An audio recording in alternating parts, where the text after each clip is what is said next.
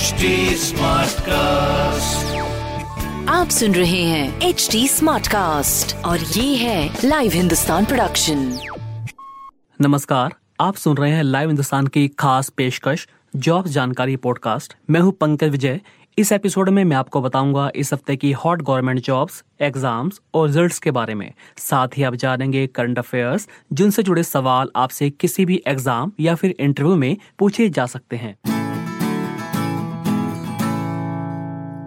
सबसे पहले बात करते हैं सीबीएसई दसवीं बारहवीं टर्म वन एग्ज़ाम की।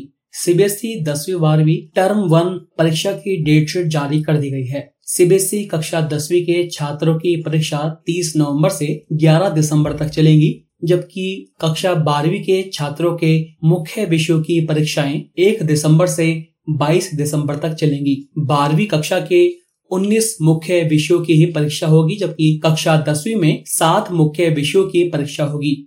इस वर्ष कोरोना के चलते सीबीएसई बोर्ड दसवीं और बारहवीं की परीक्षाओं को दो टर्म में करा रहा है। टर्म वन की परीक्षा नवंबर दिसंबर में आयोजित होने जा रही है। टर्म टू की परीक्षाएँ मार्च में आयोजित होंगी। सभी परीक्षाएँ ऑफलाइन तरीके से आयोजित की जाएँगी।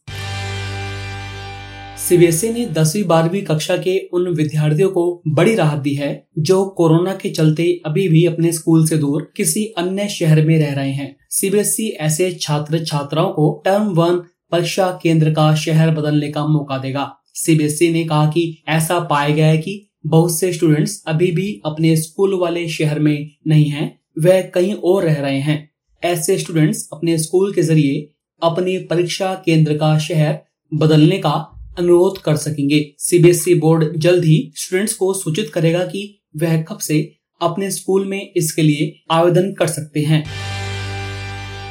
एसएससी यानी कर्मचारी चयन आयोग ने जीडी कांस्टेबल भर्ती परीक्षा के एडमिट कार्ड जारी करने से पहले उम्मीदवारों का एप्लीकेशन फॉर्म स्टेटस जारी कर दिया है। उम्मीदवार अपने अपने एसएससी रीजन की वेबसाइट पर जाकर एप्लीकेशन फॉर्म का स्टेटस चेक कर सकते हैं। स्टेटस चेक करने के बाद आपको पता लग जाएगा कि आपका ऑनलाइन फॉर्म एक्सेप्ट हुआ है या फिर रिजेक्ट एसएससी जीडी कांस्टेबल भर्ती परीक्षा का आयोजन 16 नवंबर से 15 दिसंबर तक देश के विभिन्न शहरों में किया जाएगा। इस भर्ती परीक्षा के ज़रिए C A P F N I S S A के कांस्टेबल और असम राइफल्स में राइफलमैन के कुल पच्चीस हज़ार दो सौ इकहत्तर पदों पर भर्तियाँ की जाएँगी।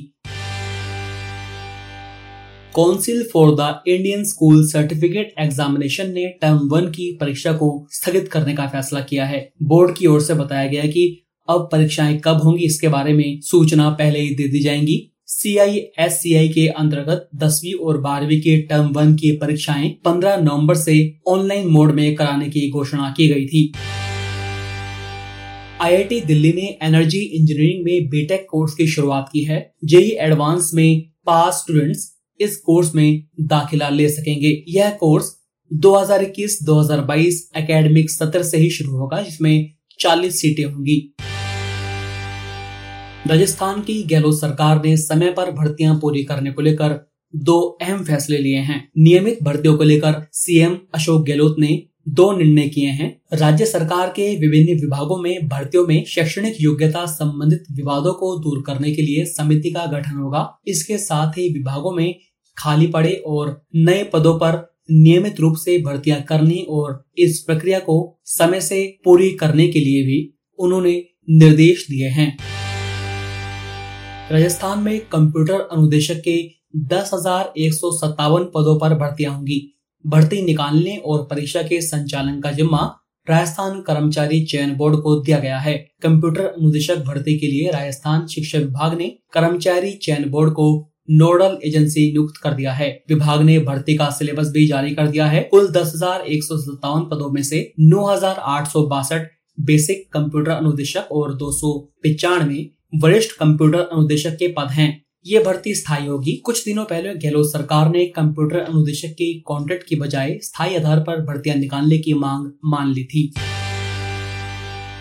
सीबीएसई ने सीटीटी के लिए रजिस्ट्रेशन की अंतिम तिथि बढ़ा दी है। अब सीटीटी के लिए 25 अक्टूबर तक आधिकारिक वेबसाइट ctt.nic.in पर जाकर अप्लाई किया जा सकता है। पहले आवेदन करने की अंतिम तिथि 19 अक्टूबर थी। 16 दिसंबर से 13 जनवरी के बीच सीबीटी मोड में सीटीटी के पंद्रह संस्करण का आयोजन किया जाएगा। सीबीएसई ने नोटिस में बताया कि अभ्यर्थियों की सुविधा के लिए लेह में एक और परीक्षा केंद्र बनाया गया है। ऐसे उम्मीदवार जो पहले से आवेदन कर चुके हैं और अब अपने परीक्षा केंद्र शहर की डिटेल में बदलाव करना चाहते हैं, वह 28 अक्टूबर से 3 नवंबर के बीच ऐसा कर सकेंगे। इसके अलावा, एनसीटी गाइडलाइंस को मानते हुए सीबीएसई ने 55 परसेंट मार्क्स के साथ पोस्ट ग्रेजुएशन एवं B Ed M Ed integrated course वालों को भी आवेदन करने की अनुमति दे दी है। राजस्थान कर्मचारी चयन बोर्ड ने फायरमैन और असिस्टेंट फायरमैन ऑफिसर की भर्ती परीक्षा की तारीख घोषित कर दी है। बोर्ड के लेटेस्ट नोटिस के अनुसार, सहायक अग्निशमन अधिकारी सीधी भर्ती परीक्षा और फायरमैन सीधी भर्ती परीक्षा का आयोजन 29 जनवरी 2022 को किया जाएगा। देश के प्रतिष्ठित इंजीनियरिंग संस्थान आईआईटी में दाखिला दिलाने वाली परीक्षा जेई एडवांस का रिज़ल्ट जारी कर दिया गया है। दिल्ली की मृदुल अग्रवाल ने परीक्षा में 360 में से 348 मार्क्स हासिल कर टॉप किया है। आईआईटी दिल्ली जोन की काव्या चोपड़ा ने 360 में से दो सौ छियासी मार्क्स हासिल कर छात्राओं में टॉप किया है।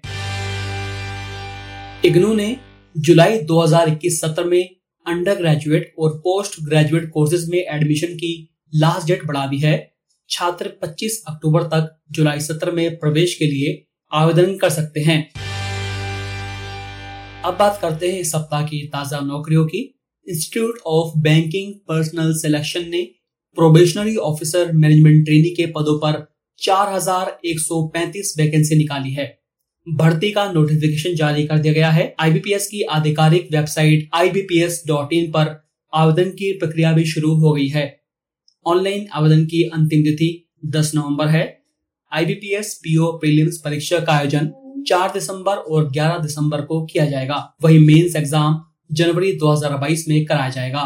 प्रोबेशनरी ऑफिसर पद के लिए वह उम्मीदवार अप्लाई कर सकते हैं जो किसी भी यूनिवर्सिटी से कम से कम ग्रेजुएट हो। इसके लिए आवेदक की उम्र कम से कम 20 साल और अधिकतम 30 साल होनी चाहिए।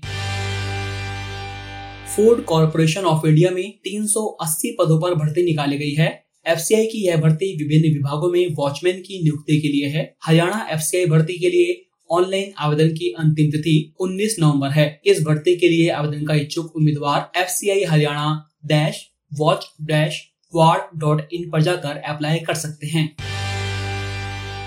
राजस्थान सरकार के रिको उपक्रम में कई तरह के पदों पर 217 वैकेंसी निकाली गई है। ऑनलाइन आवेदन करने की अंतिम तिथि 13 नवंबर है। अगर आप इसके लिए अप्लाई करना चाहते हैं तो रिको की website R I I C O dot online recruit dot in पर जाकर आवेदन कर सकते हैं।